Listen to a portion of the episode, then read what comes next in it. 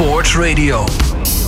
Van harte welkom bij een nieuwe uitzending van de BV Sport. Aflevering nummer 60 en dat in de week van ABN AMRO toernooi. Frank van der Walbaken, goedemiddag. Goedemiddag, Duin. Ja, uh, Robert die zit bij het ABN AMRO toernooi. Uh, natuurlijk ook een, uh, nou ja, als we het hebben over sport en marketing, natuurlijk een prachtig toernooi in Nederland.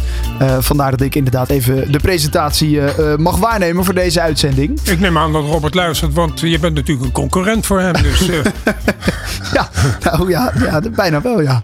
Goed, wie hebben we uitgenodigd in deze aflevering van de BV Sport, Frank? Ja, ik, ik voel me zelfs wel vereerd om zeker op deze, in deze fase van het jaar om bij ons te hebben Richard Plugge.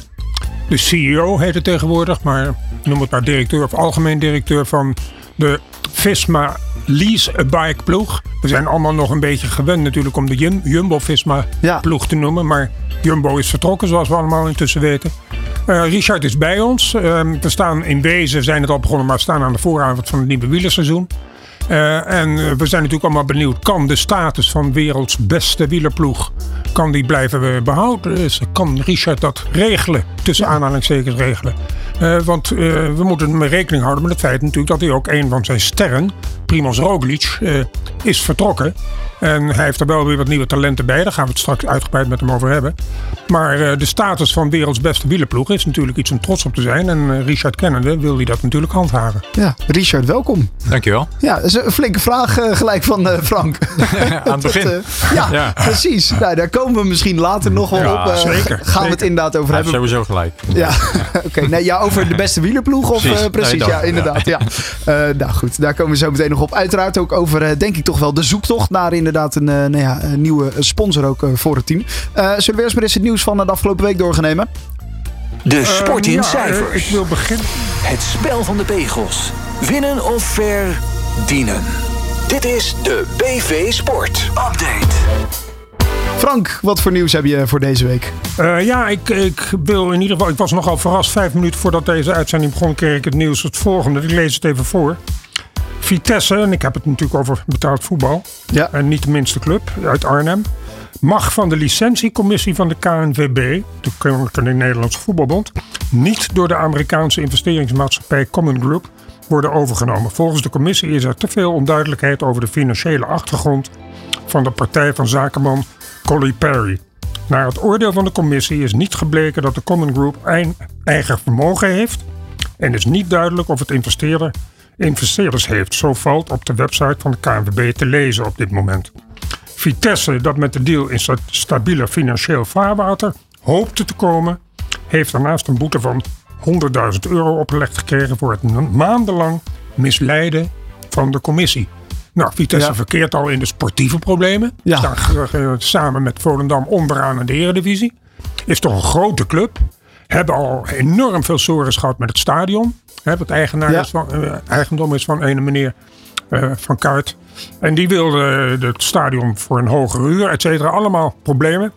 Het zou toch wel heel erg jammer zijn als de club eh, nu, ja, ik wil niet zeggen ten dode is opgeschreven, maar dit zijn wel een, op- is wel een optelsom van dingen die je niet 1, 2, 3 oplost. Dus dat, dat even het beginnen met slecht nieuws voor de voetbalsport. Ja, zeker. Maar goed, ehm, even iets heel anders. Dan gaan we even naar het internationale nieuws. Eh, zoals je weet, Daan, ehm, ik houd van lijstjes. Forbes, eh, toch niet het een onbelangrijk instituut en medium, kwam met een lijst van Most Valuable Sport Empires. Nou, ik eh, neem die hele lijst echt niet met jullie door, want dan zijn we een uur bezig. maar ik wil de top drie even doornemen. Op nummer 1 staat het Amerikaanse Liberty Media. eh, eigenaar van onder andere het hele Formule 1 circus, Ja, zoals we zeker. weten. Met een waarde van 18,2 miljard. Op nummer 2 het Amerikaanse Krunke Sports and Entertainment. Opgericht en geleid door meneer Stan Krunke. Eh, onder andere eigenaar van eh, eh, Arsenal uit Londen, de, familie, de Premier League club. De waarde van Krunke Sports and Entertainment is 15,6 miljard. En nummer drie ook weer een Amerikaanse groep, de Fenway Sports Group, eigendom van John Henry. Eh, is waard 13 miljard dollars en die zijn onder andere eigenaar van Liverpool. Eh, de top 25 eh, komen met elkaar op een marktwaarde van maar liefst 216 miljard dollar. En dat is 24% meer dan het vorig jaar. En dat is een niet te gering percentage groei. en dat mij niet verbaast. Want met name in Amerika zie je dat sports, business is niet alleen groot bij de fans en groot bij de media. Dat is voor de hand liggend bijna, zou ik willen zeggen. Maar het is in toenemende mate ehm, ja, echt populair bij de, bij de private equity fondsen. Die eigenlijk maar op één ding uit zijn, geld verdienen. De sport is big business en de sport neemt alleen maar toe. Zeker in alle landen van deze wereld. Wil men graag iets positiefs en sport kan daarop een antwoord geven. Waardoor er ook weer meer sponsors komen, et cetera. Is de, ja, de sneeuwbal die maar groter en groter wordt. Ja, die houdt niet op met rollen inderdaad, uh, die sneeuwbal. Een opvallend en pikant detail is dat de Qatar Investment Authority kocht recentelijk een 5% aandeel in Monumental Sports and Entertainment. Dat is weer een andere Amerikaanse groep die wel in die top 25 staat, maar niet in de top 3. Maar met Qatar aan boord is de kans natuurlijk heel erg groot met het geld wat die erin willen pompen. Uh, dat uh, we binnenkort ook in die top 3 of in ieder geval in de top 5 uh, eh, deze groep ook zullen zien. Ehm, daarnaast is er natuurlijk het PIF. En het PIF staat voor Public Investment Fund. Dat is een fonds vanuit Saudi-Arabië dat, dat maar liefst een oorlogskas heeft van 650 miljard dollar. Om vooral via sport Saudi-Arabië op de kaart te zetten. Nou, we hebben afgelopen jaar, of eigenlijk al twee jaar, hebben we kunnen constateren, en daar kom ik straks ook nog even op terug, dat het Public Investment Fund is zeer actief in de sport. Ja. Ze zitten al in voetbal, in Formule 1, in tennis, in golf, zeilen, paardensport. En uh, ik kom straks ook nog even op het wielrennen, mede gezien onze gast. Uh, datzelfde Forbes uh, zou niet, Forbes niet zijn als ze ook niet een lijstje zouden hebben van de meest valuable teams in de Major League Soccer in Amerika. Nou, waarom praten wij daar graag over? Omdat voetbal nou eenmaal in Europa heel groot is. En in de Verenigde Staten hoe langer groter aan het worden is. Uh, op dat lijstje staat de Los Angeles Football Club. Uh, kwam als eerste uit de bus. De club steeg met, in een waarde met 20% in 2023 naar 1,2 miljard dollar. En Inter Miami en dat is opvallend, ehm, is geklommen naar, punt, naar de tweede plaats van dat lijstje met een waarde van 1,3 miljard. En ik zal je vertellen waarom dat zo is. Want Inter Miami, eigendom van David Beckham, de voormalige topspeler uit Engeland, die hebben recentelijk Lionel Messi en Luis Suarez aangetrokken. Ja. En dat maakt dan in zo'n land als Amerika zeker, onmiddellijk eh, geeft dat een enorme waardestijging weer. Uh, op drie... dit, dit, zijn ook cijfers die we in de wielersport nog niet zien voor uh, clubs en ploegen. En uh, nee. als, we, als we het hebben over miljarden. Toch? Ehm, nee, ik denk dat het hele wielrennen een half miljard. Ja. de professionele wielrennen een half miljard is ongeveer. Ja. ja. Nou, daar gaan we het straks nog lekker over hebben. Dat is leuk. Los Angeles Galaxy komt op nummer drie met een waarde van 950 miljoen dollar. Um, ik durf de voorspelling wel aan dat naast Saudi-Arabië, dat natuurlijk zeer actief is op de transfermarkt voor topvoetballers om het voetbal in Saudi-Arabië ook te promoten. Uh, en dat komt allemaal weer uit dat Public Investment Fund.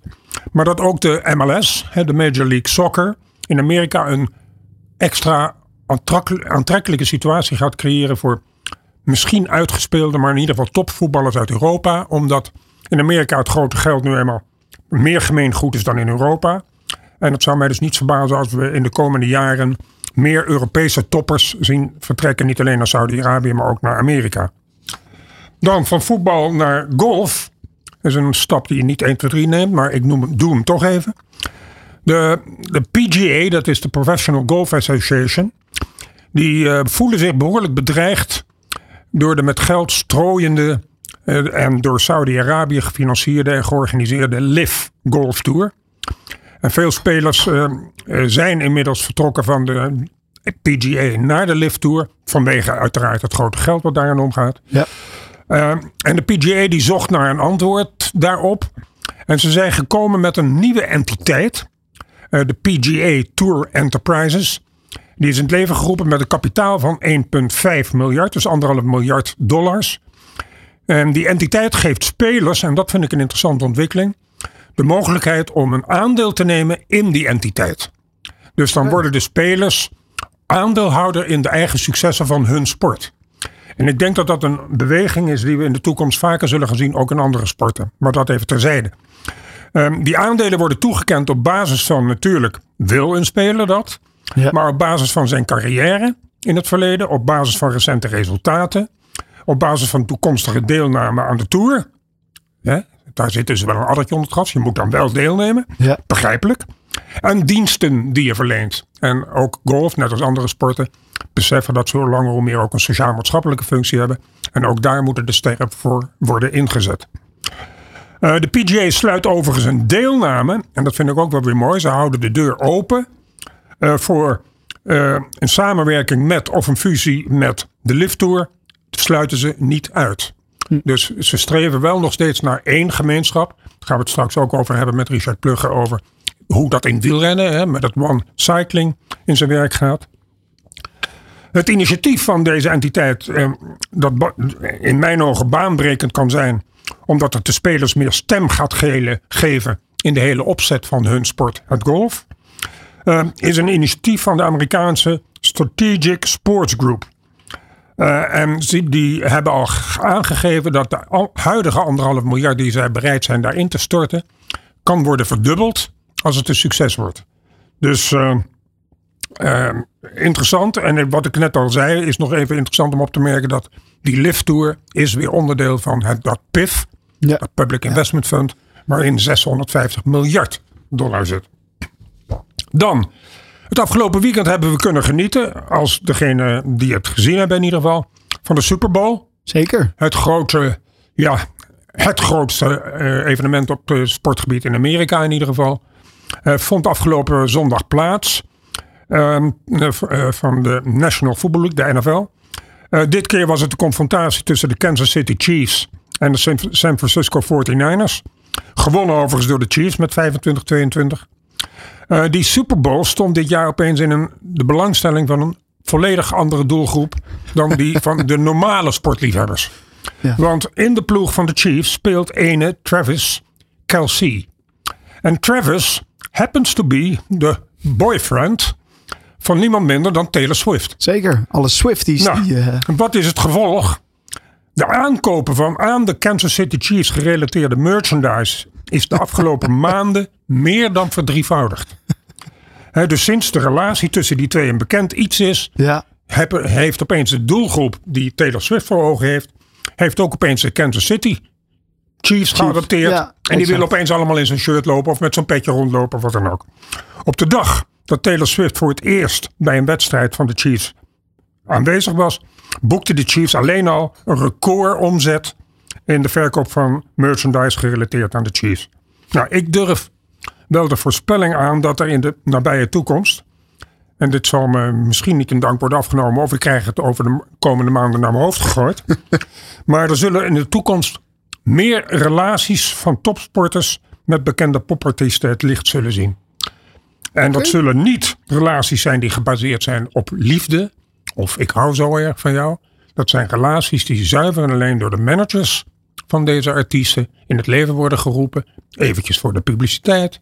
En dat levert gigantische hoeveelheden geld op. Dat blijkt nu wel. Maar goed, hoe dan ook. Uh, ik vind het een interessante ontwikkeling. Uh, het geeft de populariteit van sport aan. En dat, dat het in min of meer wordt gematcht met de populariteit van popartiesten. Ja. Dat is interessant. Overigens, die Super Bowl werd uh, door 123 miljoen mensen in de Verenigde Staten bekeken. En dat is het all-time record voor elk televisieprogramma, wat dan ook. Niet alleen sport. Het is het best bekeken televisieprogramma ooit van de Super Bowl dit jaar. En dat zal volgend jaar waarschijnlijk weer worden verbroken. Ja, daar gaan ze natuurlijk wel weer even overheen volgend jaar. Ja. Um, iets heel anders. We zien hoe langer hoe meer dat uiteindelijk in de sport, linksom of rechtsom, het geld dicteert. Nou, daar gaan we het zo meteen ook over hebben, ongetwijfeld met Richard.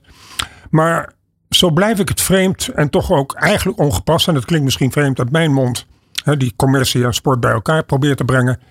Dat bijvoorbeeld een Spaanse supercup hè, tussen Real Madrid en Barcelona in Saudi-Arabië wordt gespeeld. Omdat dat toevallig een slordige 100 miljoen oplevert.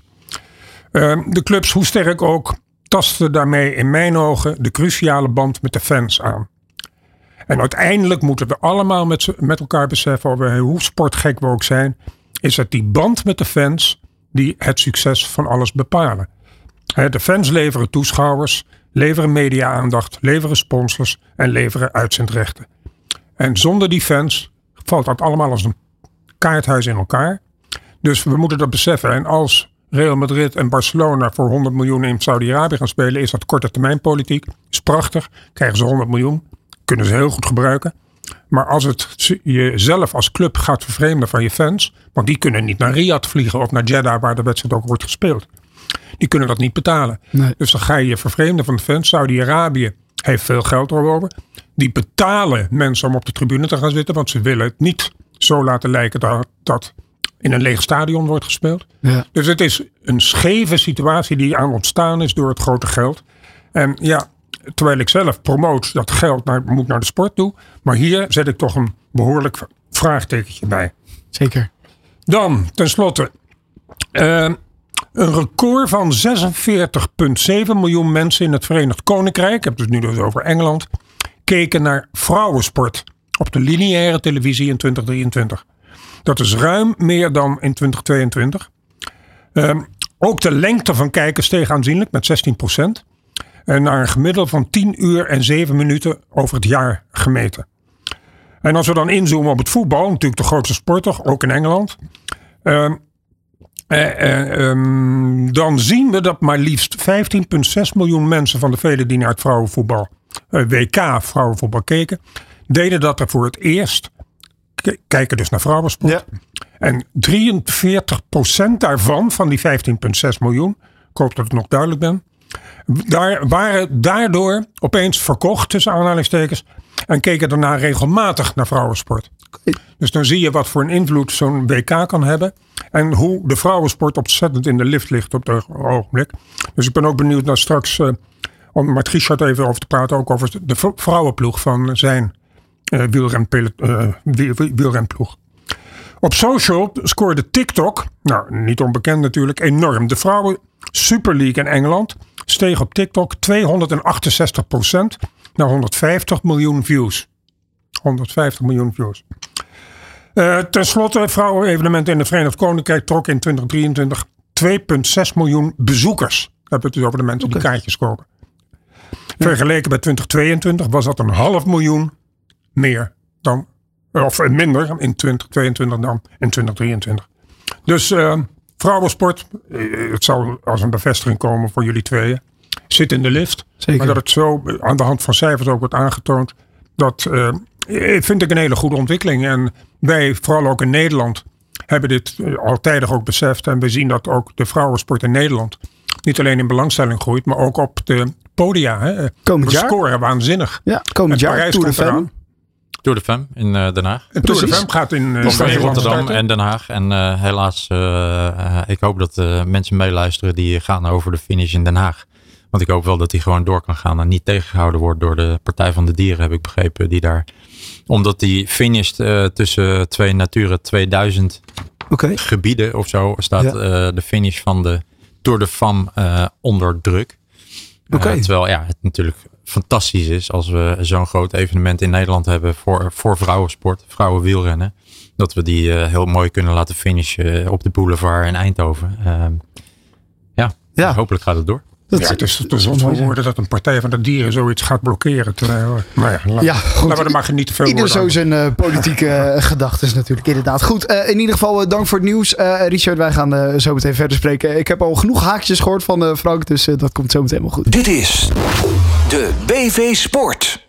En te gast in de BV Sport is Richard Plugge van uh, Team Visma Lease a Bike. Uh, de nieuwe naam inderdaad, uh, Frank. Team Visma Lease a Bike. Daar wil je ongetwijfeld wat over vragen. Ja, daar gaan we het uitgebreid over hadden. Maar ik wil eerst eigenlijk aan Richard vragen. Richard, vertel even voor onze luisteraars. Hoe ziet eigenlijk de organisatie van een wielerploeg eruit? ik kan me voorstellen, je hebt een directeur, je hebt een technisch directeur, je hebt ploegleiders, je hebt renners. Maar kan je in kort vertellen hoe, hoe ziet zo'n en wat is jouw functie en wat is de functie van de technische directeur, et cetera, et cetera?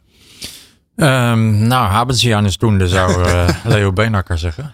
Um, ja, um, om te beginnen, we hebben 200 mensen uh, in de organisatie, waarvan ongeveer 60 uh, eh, atleten. Dus vrouwenwielrenners, mannenwielrenners en jonge wielrenners, development team.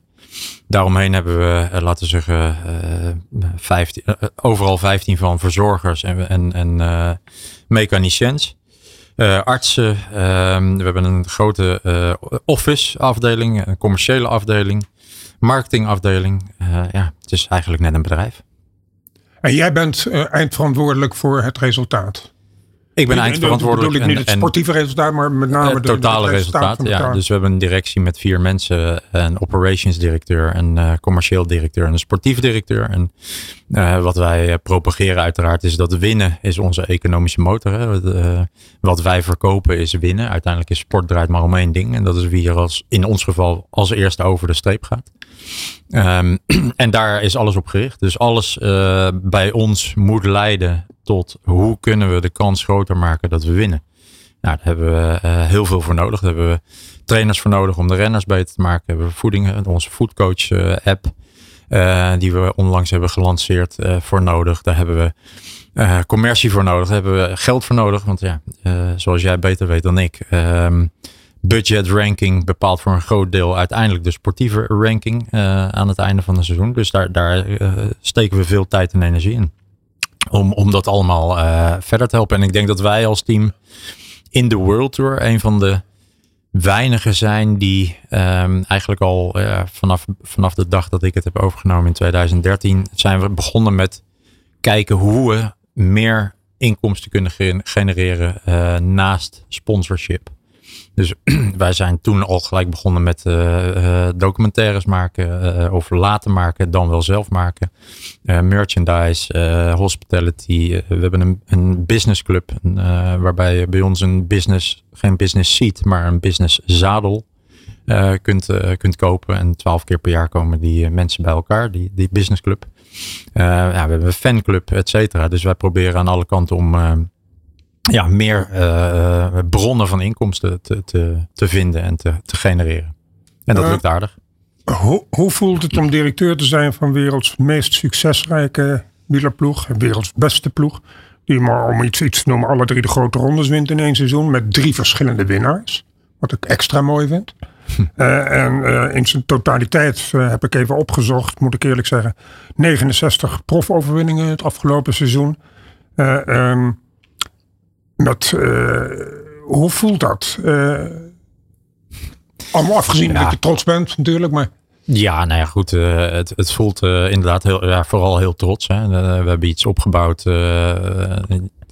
kijk, we zijn echt van de kelder naar de top gekomen en dat mogen we nooit vergeten.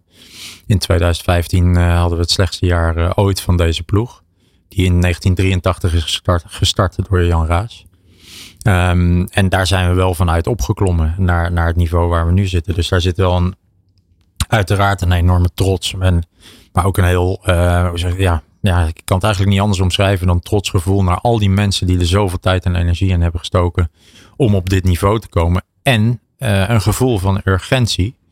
Um, van uh, ja, hoe blijven we op dit niveau? Um, want uh, ja, het, uh, we hebben iets neergezet wat nog nooit gebeurd is. Dat laat zien ook hoe moeilijk het is. Dat gaan we niet zomaar even naren. drie grote rondes winnen in één jaar. Um, maar hoe gaan we wel proberen op dit niveau te blijven? en, en hoe gaan we eigenlijk dus beter worden? En dat wordt wel eens gezegd van ja, dat klinkt arrogant. En zo bedoel ik het niet. Maar we moeten wel beter worden dan onszelf in onze sport want vorig jaar was eigenlijk niemand beter dan wij. Um, nou, dat betekent dat we zelf uh, buiten onze sport moeten gaan kijken hoe kunnen we beter worden. En Marijn Zeeman, de sportief directeur, en ik um, uh, trekken dat en, en met heel veel anderen. Om maar mensen te inspireren van jongens, kijk ook bij andere sporten. Kijk bij voetbal, Formule 1 whatever, rugby. Van wat doen zij? Hoe kun je nog beter? Waar zit hem dat in? Et cetera, et cetera. Om maar te zorgen dat we een stap voor blijven. Want we willen graag nog wel eh, dit een paar jaar volhouden. Um, jullie zijn de beste wielerploeg. Uh, hebben jullie ook um, de grootste begroting? Nee. Dus het is extra knap. Uh, dat weet ik niet, dat laat ik graag aan jou. Maar uh, we hebben niet de grootste begroting. En we zitten wel op schootse afstand. Hè. Uh, je moet wel op schootse afstand van het podium zitten, zeg maar, om, om, om het podium mee te kunnen doen. Nou, dat, dat zitten we wel. Maar ja, we hebben bij lange na niet het grootste budget. Ben je vrij om te onthullen wat jullie budget is? Nee. Niet? Oké.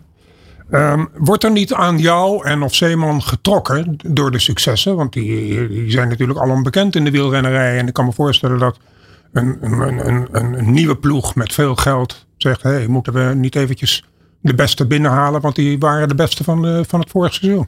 Ja, nou, het is, komt eerder uit andere sporten, denk ik, dan uh, vanuit het wielrennen. En ik denk ook dat uh, gelukkig Marijn, uh, maar ik ook, nogal loyaal is. Um, aan deze ploeg. En gelukkig met, met ons, hè, want ja, ik vind het altijd een beetje ingewikkeld. Het, ik ben het niet en Marijn is het niet. We zijn het echt met veel meer mensen in onze organisatie. En gelukkig zijn er allemaal loyale mensen die heel graag hierbij betrokken willen blijven.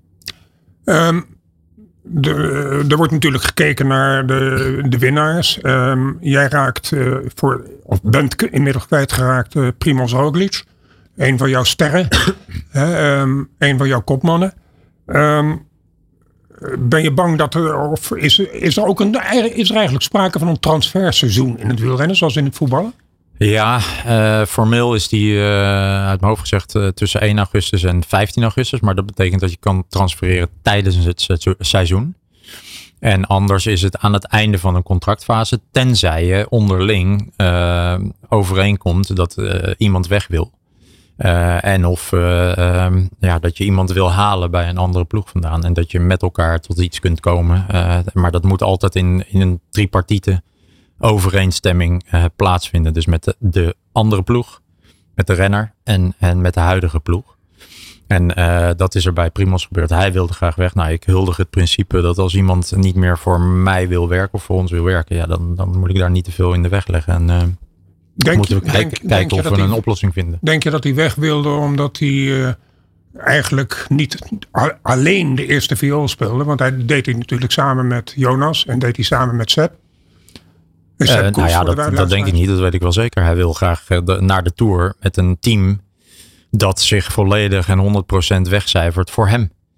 Ja, en dat is ook logisch. En uh, hij wil die Tour de France nog een keer winnen. Ja, en wij hebben, hij snapt ook dat het logisch is dat wij voor Jonas gaan. Ja. Die heeft ehm, hem nu twee keer gewonnen. Dus in die zin, in hoeverre uh, wij kunnen natuurlijk niet om Jonas heen. dat willen we niet eens. Maar we kunnen het ook niet. En ehm, het zou heel, heel gek zijn. We zouden wel een twee, twee kopmanschap kunnen hebben. Maar ja, dat zag Primos niet zitten. hij gaat naar de Bora Hans Groren ploeg. Hans Groen, ja. Hans Groen, sorry. Um, nu heb ik, uh, en dat weet jij nog beter dan ik natuurlijk, uh, vernomen dat Red Bull, niet het eerste beste merk, stapt in het wielrennen en heeft een aandeel verworven in die ploeg waar Primos naartoe gaat. Nou, als Red Bull iets aanpakt, dat weet jij ook, dan kan je ervan uitgaan dat het grootscheeps wordt aangepakt. Ja. want nou, kijk naar Max en kijk naar andere sporten waarin ze actief zijn. dan willen ze ook direct het podium, zo niet de eerste plaats op het podium bezetten. Dus Primos uh, wordt sowieso vanwege zijn kwaliteiten, maar wordt een geduchte concurrent. Ja, maar dat was al voordat we wisten dat uh, Red Bull uh, vertrok. Kijk, Primos wil je liever in je ploeg hebben dan, dan tegen je hebben rijden. dat is los van Red Bull of van wie dan ook. Um, dus hij wordt hoe dan ook een, een, een, geduchte concurrent. En dat Red Bull in de sport stapt is voor dit onderwerp, voor, de, voor de, dit programma ook. Dit is natuurlijk alleen maar heel erg goed. Ja, wilde zij ook niet, uh, want uh, Wout van Aert is natuurlijk een van de uh, sporters die zij sponsoren. Klopt, wilde zij niet sponsoren een, ons ook nog steeds. Ja, ja. Wilde zij niet een, een plekje groter op de borst hebben? nou nee, want ze zijn bij Bora Hans Grohe ingestapt en bij ons dus niet. Nee. Um, maar ze zijn inderdaad nog steeds ook partner van, van, van ons en, en via ons van, van Wout. Ja. ja. Maar um, er wordt natuurlijk, nu krijg je allerlei speculatieve situaties. Nu ze groot in wielrennen stappen met een eigen ploeg samen met een ander, paar andere partijen. Wordt natuurlijk ook gespeculeerd dat Wout ongetwijfeld uh, binnenkort naar die ploeg vertrekt. Omdat hij al een band heeft met Red Bull. Is dat onzin of zeg je nou dat? ja, dat is de, uh, ik denk onzin. Hè? Evenepoel wordt genoemd. Uh, er wordt, iedereen wordt genoemd volgens mij. Maar ja, dat gebeurt hè, als een grote partij in het wielrennen stapt. Dan denkt iedereen altijd dat de grootste renners allemaal die kant op gaan. Uh, ik zie het niet gebeuren. Um, ik denk dat het onzin is. Maar ja, de toekomst zal het uitwijzen. En uh, het belangrijkste is, vind ik, dat, dat er weer zo'n grote partij, en dat noem ik, dat vind ik positief, uh, in het wielrennen stapt. En, net als Ineos en Movistar, wat gewoon een enorm groot telefonica uiteindelijk is. Ehm, echt grote bedrijven, die Lidl, niet te vergeten, die, die in het wielrennen stappen. En bij ons natuurlijk Volkswagen uiteindelijk met Leasebike en, en Visma. Um, wat een van de grootste software, uh, bedrijfssoftware uh, of business software uh, leveranciers van Europa is. Ja, weet je, het, het, laat zien dat, dat wielrennen echt heel interessant is voor heel grote partijen. in ieder geval in Europa. En dat vind ik het mooie aan die komst van, van Red Bull. En ze gaan ongetwijfeld gaan ze iets toevoegen aan wat wij doen, um, wij als wielrennen. Um, in, in hoe je marketing bedrijft, hoe je met je team uh, daarnaar kunt kijken, hoe je commercieel beter je team kunt vermarkten, et cetera, et cetera. Dus dat is alleen maar leerzaam. Toen uh, bekend uh, werd gemaakt dat Jumbo zou stoppen bij jullie als de nummer één sponsor, want per slotverrekening was het de Jumbo-Visma ploeg. Um, dat kwam natuurlijk toch best wel als een shock. Kwam dat onverwacht in eerste instantie bij jou? Um, nee, um, ja, tenminste het, het, moment zelf, maar er gebeurden wel een aantal dingen. En, en ja. Uh, ja. op een gegeven moment voel je wel aankomen van ja, uh, past het nog uh, in, in de toekomstvisie van, van Jumbo? En past het nog bij hoe wij met elkaar, we werkten samen met Jacori, de schaatsploeg. Uh, gaat dat nog samen, gezien de groei van beide? Uh, past dat nog wel bij elkaar met een Nederlandse partij alleen? Ja, dus op een gegeven moment voel je wel een beetje aankomen. Er gaat wel iets veranderen. Hoe weet ik nog niet. Maar er komt een verandering aan. En ehm, ehm, dus ja, daarom zeg ik vrij snel nee. Ik, ik, ik was niet verrast. Tuurlijk Um, tegelijkertijd uh, wil je eigenlijk dat dit voor eeuwig blijft voortbestaan. Uh, of wilden we dat. Um, maar goed, ja, niets is voor eeuwig. En uh, je weet dat er op een dag andere dingen gaan gebeuren. En gelukkig was Visma er heel snel die zei van ja, maar wij willen heel graag die eerste positie overnemen. Um, dus die, die rust, rust hadden we eigenlijk om, om daar, vanuit daar, zeg maar, vanuit die basisgedachte verder te kijken naar hoe gaan we, hoe gaan we het verder eh, kunnen invullen. Is het eh, budgettechnisch, is het gelijk gebleven of is het een kleine inlevering van jouw kant? Nee, nee, we zijn uh, gegroeid. We zijn gegroeid. Gegroeid? Ja. Dus er is meer budget beschikbaar. Ja. ja. Dus in deze... maar wat, was het niet zo dat Jumbo had in eerste instantie gezegd dat ze eind 2024 zouden stoppen? Ja, klopt. Alleen op een gegeven moment, ja... Um, dat geldt ook als je een baan hebt uh, ergens en je zegt van ik vertrek. Dan, dan, uh, is de motivatie. Dan is de, dan, uh, en we hebben gewoon met elkaar. En ook wij als team. Hè, want kijk, één ding.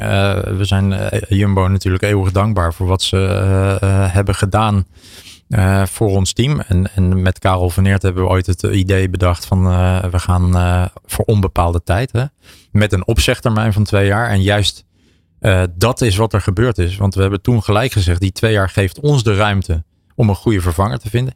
En waarschijnlijk vinden we hier eerder iemand, zodat zowel Jumbo als wij gelukkig zijn met, met de uitkomst. Nou, en dat is precies de, voor, voorziene, uh, de voorzienende blik van, van Karel daarin. Heeft, uh, heeft inderdaad gebracht wat er nu is gebeurd. En dat is dat wij gingen kijken van ja, maar hoe kunnen wij als, als sportploegen dus zowel het schaatsen als het wielrennen wel die volgende stap dan ook maken in onze, in onze groei. En, en tegelijkertijd zorgen dat we op een heel goede manier met Jumbo uh, uh, ja, ja, afscheid kunnen nemen uh, van elkaar. En, en dat is inderdaad gewoon gelukt op een heel mooie manier. En de contracten met Visma en, en Leasebike zijn ook voor onbepaalde tijd? Ja, klopt. Weer met een opzegtermijn. Dus dat is ja. ook prettig werken voor jou, dat weet je, heb je niet geval. Ja, en dat, dat is, misschien moet ik dat even uitleggen. Kijk, normaal gesproken is een sponsor in het wielrennen, is, laten we zeggen, twee jaar. En, en dat betekent dat je na de eerste week van in januari heb je eigenlijk al minder. Hè, dan is het eigenlijk nog maar anderhalf jaar in je hoofd. En um, dan, als je dan een renner wil aannemen, ja, moet je wel een renner voor vier jaar proberen te contracteren. Dus de mindset um, voor je bedrijf is, uh, is gewoon heel fijn als het gewoon onbepaalde tijdcontracten zijn met een opzegtermijn. Um, eventjes een zijstapje, maar wel relevant. Um, Jumbo was uh, wielrennen en schaatsen. Uh, je hebt het al even genoemd net, de schaatsploeg van Jacori. is het nu met Visma Leasebike is volledig afstand van schaatsen? Ja, we zijn per 1 januari los van elkaar, zeg maar. dus het schaatsen gaat apart verder. En Jumbo en Visma blijven daar tot het einde van dit schaatsseizoen sponsor. Dus het heet uh, tot het einde van dit schaatsseizoen Jumbo-Visma. En daarna is er ruimte voor een, uh, voor een nieuwe sponsor uh, om, om, om die ploeg ook over te nemen. En wij als team zijn per 1 januari zelfstandig verder gegaan. Ja. Kan je iets vertellen voor met name de, de, de, echte sportliefhebbers die weer hoge verwachtingen hebben van jouw ploeg voor het komend wielerseizoen? Over de nieuwe aankopen, de nieuwe talenten. Want ik, ik hoor dat er een jong Belgisch talent. Kian Uiterbroeks. Ja, ja, is aangetrokken. Ja. En, en je hebt ook uh, Ben Tullet aangetrokken van Ineos. Hè, ja. Is die gekomen, overgekomen. Dat is, is dat ervaring voor de ploeg? Kan je iets uitleggen over Nou, Ben is een jonge jongen. En ja, dat, dat is echt een, ja, een heel groot fysiek talent. Een, een, een, ruwe diamant, zeg maar, die we aan het polijsten zijn. En hopelijk gaat hij uh, gaat hij alles op een gegeven moment goed doen. Um, want hardfietsen is één, maar je moet nog weer wat meer doen natuurlijk in, uh, in het leven als, als prof. Um, en ja, dat, dat is echt een, daar verwachten we wel veel van. Hetzelfde geldt voor Matteo Jorgensen, een Amerikaanse jongen. Die van Movistar komt. Kian Uiterbroeks, daar waren we een paar jaar geleden al mee bezig. Um, als, toen hij nog junior was. Ja, dat is ook een, ja, echt een, een prachtige persoon. Uh, en een enorm talent. En um, ja, ook daarvoor voor geldt, uh, ja, daar verwachten we veel van. Alleen, het zijn allemaal heel jonge jongens. Ja. En um, uh, ja, we moeten ze ook de tijd geven om, om zeg maar die stap te maken. Die een Jonas Fingergaard ook heeft gemaakt. Van, van ja, te heel super talentvol, maar ook het juiste doen op het juiste moment. En het juiste laten op het juiste moment. Hè? Want je moet ook soms een beetje rust pakken. Of je moet, ja, noem eens wat, uh, leiderschap, uh, uh, kwaliteiten ontwikkelen. Omdat je toch jouw mensen moeten het je ook gunnen, zeg maar, dat jij eventueel gaat winnen. En, en dat, je, dat ze voor jou gaan werken. En ja, daar, daar, daar zit een hoop skills tussen, waar een 20-jarige normaal gesproken niet zo vroeg mee wordt geconfronteerd. Alleen een, dat soort talenten wel. Dus er moeten, die moeten echt niet alleen fietsend in een snelkookpan om zo snel mogelijk goed te worden, maar ook op uh, sommige karaktereigenschappen. En dat is wel een super mooi proces. Dat vind ik eigenlijk het mooiste proces van, het hele, uh, van dit hele uh, dit, dit team. Ervan uitgaande dat dit Belgische talent een succes wordt, wat ik direct van je aanneem. Um, en als ik dat koppel aan Jonas Winegaard en Sepp Koes, jullie hebben een goed scoutingapparaat. Ja, uh, dat denk ik ook. En uh, ik denk dat wij heel zorgvuldig uh, naar, naar renners kijken. heel zorgvuldig kijken wat is de rek, wat is de potentie, wat, wat zit er nog in het vat. Um, dat we ook, en Marijn Zeeman doet dat heel veel, um, heel veel tijd en energie steken in, in renners ook leren kennen. Passen ze op persoonlijkheidskenmerken ook bij ons, op karaktereigenschappen, zien we uh, dat ze in onze cultuur passen. We hebben de, onze cultuur heel, heel, stevig verankerd eh, binnen het team.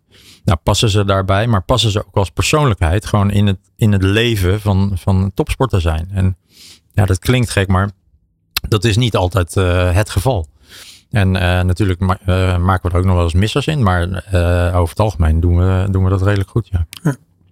Um, ik maak even een, stapje naar. Ik wil je iets voorlezen wat ik heb gelezen in het Algemeen Dagblad.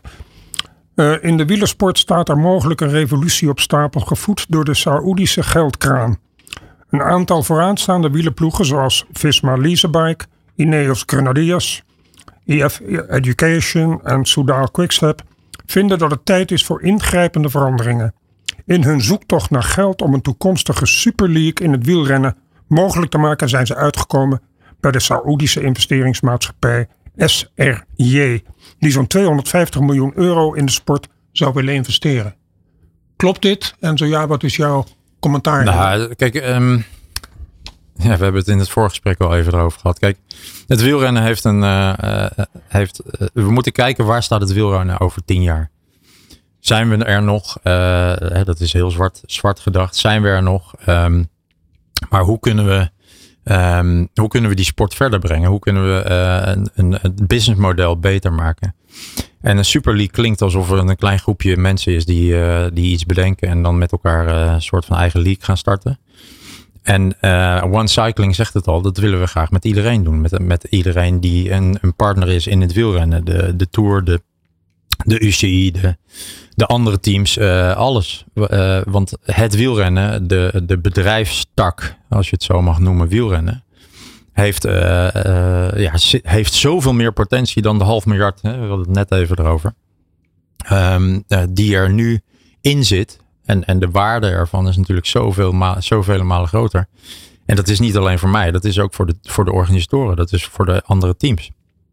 Dus klopt dit? Nou, nee. Want het is niet zo dat we een, een, een, een super league willen. We willen het juist met elkaar, met de UCI. Eh, en waar David Lappertien, de president van de UCI, ook overigens eh, vol achter staat. Van ja, die wil het ook heel graag achterlaten in een, in een better place.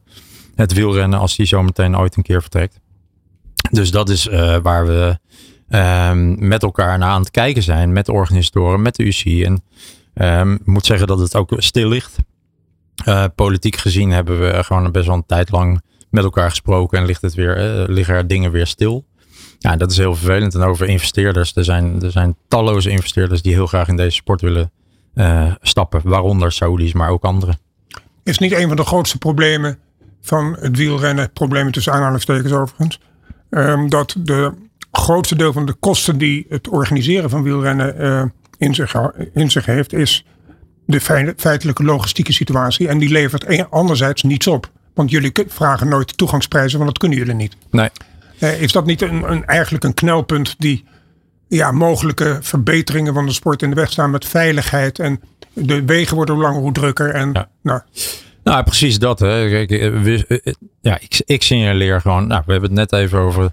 Uh, tenminste, noemde ik maar de Tour de France finish in, in Kijkduin. Die wordt gedwarsboomd door mogelijk door de Partij voor Dieren. En dat, dat, dat zie je in Europa op veel meer plekken. Dat het steeds ingewikkelder wordt om een, om een uh, wedstrijd te organiseren. En dat moeten we met elkaar wel blijven realiseren. Dat um, teams hebben wedstrijden nodig en wedstrijden hebben teams nodig. En uh, daarom moeten we het ook echt met elkaar uh, doen en oplossen. Omdat precies wat je zegt, logistiek uh, wordt het steeds ingewikkelder om, om iets te organiseren. De, de, wij, worden, wij moeten soms door, door dorpjes heen waar je normaal gesproken met 30 doorheen mag. En wij gaan er met 60 doorheen, omdat het dorpje dat nou eenmaal leuk vindt.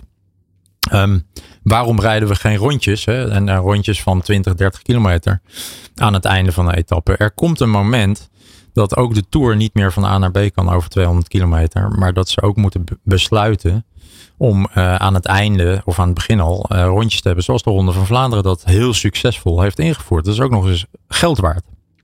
Uh, Bij het WK gebeurt het ook. Wat zei Bij het WK gebeurt het Bij het WK gebeurt dat precies. Ja, dat, dat zijn uh, mooie voorbeelden van hoe je uh, het publiek uh, beter kunt vermaken. Ja. daar kun je hospitality op verkopen. Je kan, er, e-, je kan er eventueel wel tickets op verkopen. Ja. Um, ja, en dat is ook wat een, een Tour de France natuurlijk doet. Hè? De, de, en, en wat de Ronde van Vlaanderen doet. En dat, en dat is ook prima. Want ja, het zijn gewoon businesses. Die willen gewoon geld verdienen. Alleen de waarde um, uh, vermeerdering zit hem erin dat we dat ook echt met elkaar gaan, gaan doen. En dat we uh, met elkaar gaan kijken van hoe kunnen we dat format eventueel aanpassen van het wielrennen om het toekomstbestendig te maken. En wat ik steeds heb gezegd is uh, onze tegenstand, onze concurrentie is niet de ASO, is niet de RCS van de Giro d'Italia. Het zijn ook niet de andere ploegen. Nee, het is andere sport. NFL, de Super Bowl. moet je zien hoeveel mensen daar hebben naar gekeken. ook in Nederland. Weet je, dat is onze concurrentie. Het eh, UFC. Eh, bijvoorbeeld. Hè. Dat wordt, wordt ook door de jeugd enorm gevolgd in, uh, in, in Nederland. Maar we moeten ons realiseren dat wielrennen in dat opzicht, jij noemde al vergrijzing, maar dat we moeten kijken van hoe kunnen we het interessant maken uh, of interessanter houden, laat ik het zo zeggen, voor, voor ook toekomstige generaties. En het is nog steeds een van de allergrootste sporten die er is. Hè. Het is een sleeping giant, waarbij we met name aan de businesskant ongelooflijk veel laten liggen. Um, omdat die fans, die inderdaad wat jij terecht zegt over uh, de, de, super, de Spaanse Super League. Ja, de fan moet wel centraal blijven staan. Het moet interessant blijven voor, voor, voor de fan. Anders zijn we allemaal weg. Ja. Ja, daar moeten we echt met elkaar naar, naar kijken. Bedenk nou eens dat we tien jaar verder, hoe ziet de wereld er dan uit? Ja, dan kan je waarschijnlijk hier door, door Hilversum niet meer zo makkelijk uh, met, een, met 60 km per uur in een peloton door de straten. Dat gaat niet meer. Maar hoe reëel is dat bedrag dat genoemd wordt in dat artikel van het eh, AD van 250 miljoen vanuit Saudi-Arabië dat geïnvesteerd zou kunnen worden in de wielersport? Nou, ik denk dat, uh, dat dat bedrag, als, als we iets willen, dat, dan zal er een bedrag moeten komen. En dan zal je aan zo, ja, ja, dat weet ik eigenlijk niet. Eh, ik, uh, ik denk dat het wel realistisch is. Hè, als je zegt van de waarde nu, of wat er nu in omgaat, moet ik eigenlijk zeggen. Het is niet de waarde, de waarde is veel groter. Maar wat er nu in omgaat is een half miljard. Ja, dan is dit een, een kwart daarvan om, uh, om het beter, te, beter te stroomlijnen. over de helft daarvan. Ja, ik denk dat dat Zoiets zou mooi zijn. En uh, zou het wielerpeloton bezwaar hebben tegen geld uit Saudi-Arabië? Dat weet ik niet. moeten we ze vragen. Jij niet. Ik wil het even met je hebben. Nou, ik vind, dat, ik vind het. Um, dat is altijd zo'n zo'n vraag van. Uh, um, kijk, volgens mij willen we met elkaar investeren in, in, uh, in een betere wereld. Hè. We, we, zitten nu. Um, we hebben de Tour de France van naar Nederland gehaald. Ja daar wordt vanuit Nederland veel in geïnvesteerd. En dat wordt nu misschien gedwarsboomd vanuit een andere hoek. En zo, ja, weet je, waar komen goede dingen vandaan en waar komen slechte dingen vandaan? Dat vind ik altijd ingewikkeld om, uh, om antwoord op te geven. Begrijp ik. Begrijp ja. Um, ik wil het even met je hebben over de komende zomer. Uh, kijk, we denken natuurlijk aan de Tour de France, we denken aan de grote rondes, we denken aan de voorjaarsklassiekers, de najaarsklassiekers. Maar we hebben ook de Olympische Spelen de komende zomer. Uh, hoe sta jij als met een commerciële ploeg tegenover, ten aanzien van de Olympische Spelen en de successen daarin. Want ik kan me voorstellen hè, dat er twee van jouw renners uh, uh, in de Olympische Spelen meedoen. En uh, Sepp Koes is vertrokken uit het peloton. En Jonas die wil ook winnen, maar die, die houdt het peloton eventjes rustig, want die wil een ploeggenoot wil die laten winnen. hoe kijken jullie als commerciële ploeg naar de Olympische Spelen, waar eigenlijk de commercie eventjes uit beeld verdwijnt en worden het landenploegen? Nou, allereerst, de commercie verdwijnt natuurlijk niet uit beeld. Want als er een organisatie commercieel is, Frank, dan, uh, weet je beter dan ik, dan is het de IOC. Mhm. En uh, dus uh, dat is, als er nou echt, ja, dat is zo commercieel dat, dat wil je niet weten. Want wij moeten alles omkatten. Er mag geen, geen Visma-logo of Leasebike-logo zichtbaar zijn. Dat is echt verschrikkelijk. Dus daar begint het al mee. En dat, daar geef ik eigenlijk gelijk ook antwoord. Het, de renners zijn voor die wedstrijd onderdeel van de nationale selectie. En wij hebben daar niet zo heel veel mee te maken tussen aanhalingstekens. Dus dat mogen ze met de nationale selecties uitzoeken. En voor mij is, het, is de Tour veel belangrijker.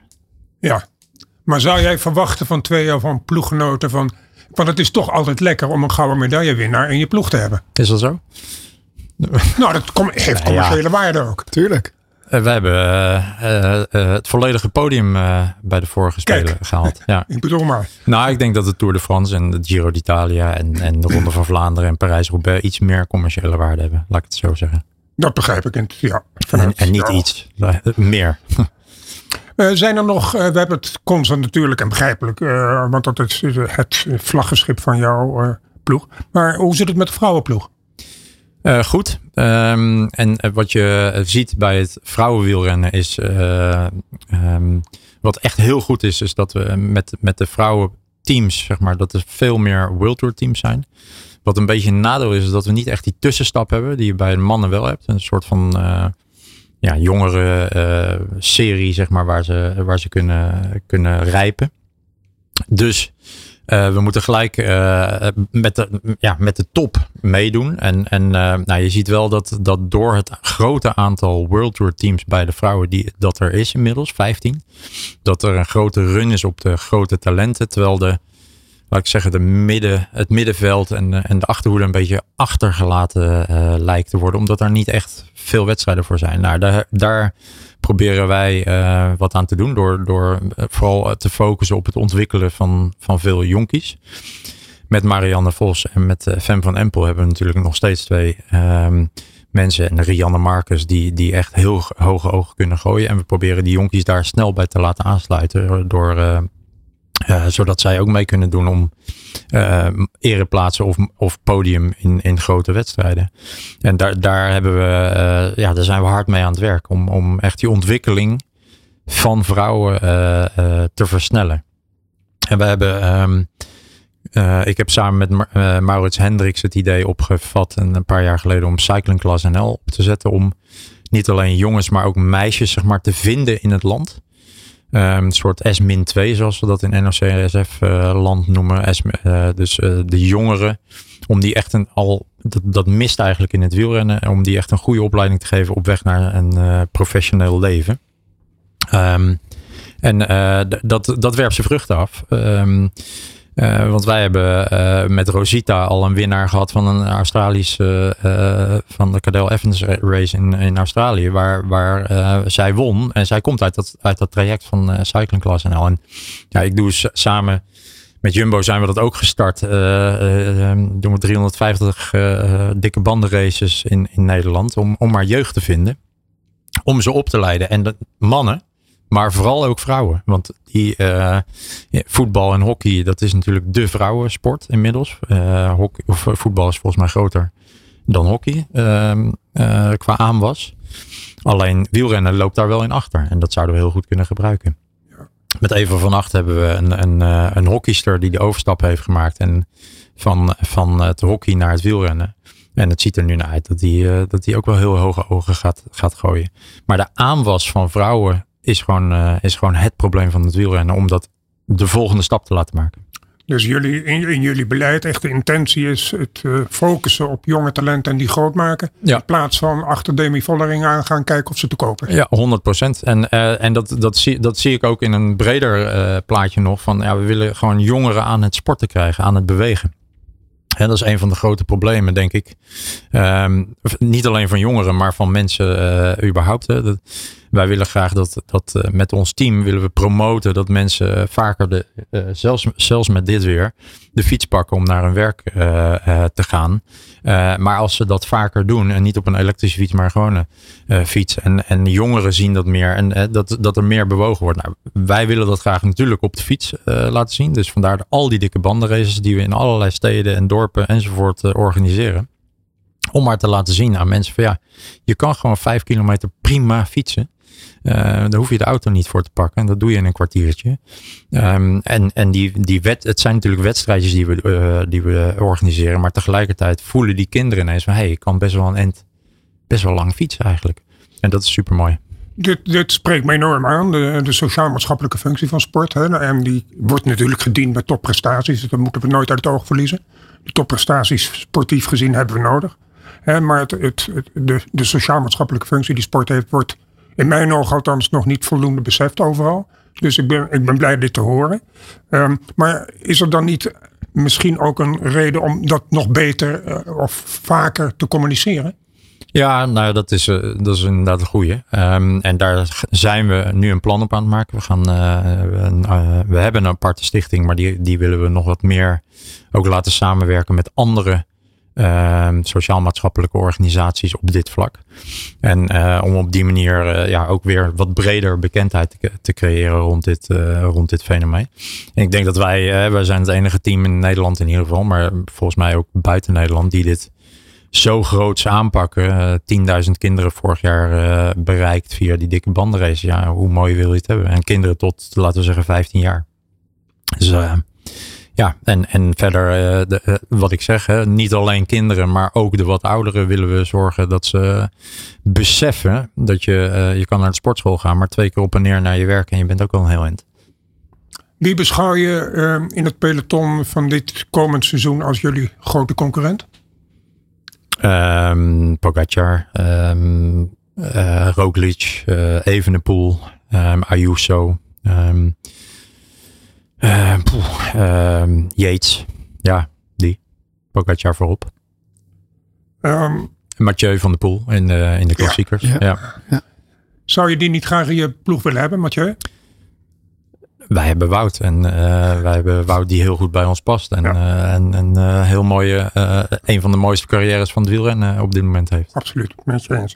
Um, ik wil nog eventjes aan, je aanspreken ook op een min of meer stokpaardje voor jou, ook veiligheid. Vertel.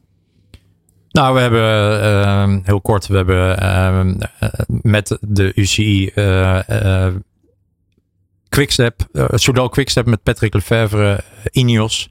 En wij hebben eigenlijk het initiatief genomen om iedereen bij elkaar te zetten en te zeggen van hé, hey, we hebben een organisatie nodig die veiligheid uh, naar een hoger niveau tilt. En onder uh, aanvoering van en, en, en hulp van de president van de UCI, uh, David Lapertin, zijn we, zijn we zover gekomen dat die organisatie nu in, in het leven is geroepen. En dat we kunnen steeds beter gaan werken aan de veiligheid van, ehm, van wedstrijden. En zoals ik steeds uh, zeg, van je moet veilig kunnen vallen. En dat, dat klinkt gek, maar MotoGP-coureurs die, die kunnen prima uh, uit de bocht glijden en opstaan. Die willen eigenlijk gelijk weer verder.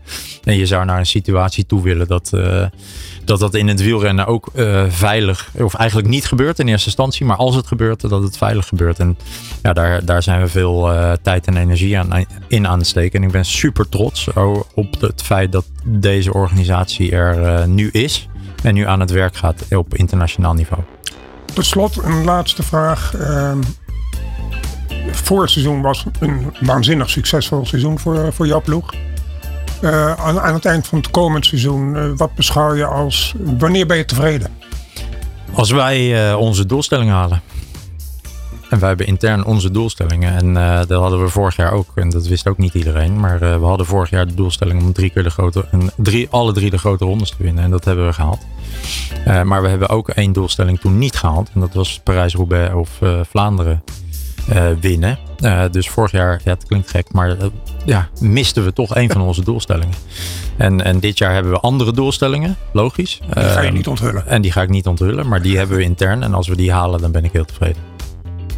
Hartelijk dank. we hadden nog, zeker, ik had nog graag door willen praten met je. Want ik ben, zoals je weet, helemaal sportgek en sowieso wielergek. Maar dank voor je komst. Graag ik wens je ontzettend veel uh, succes. En zoals je weet, ik zal je volgen. Heel goed, dankjewel. Dank voor je komst inderdaad. En uh, over een maand op de tweede woensdag van maart... dan zal er een nieuwe Beversport zijn. Frank, jij ook bedankt en tot dan. De Sport in Cijfers. Het spel van de pegels. Winnen of verdienen. Dit is de BV Sport.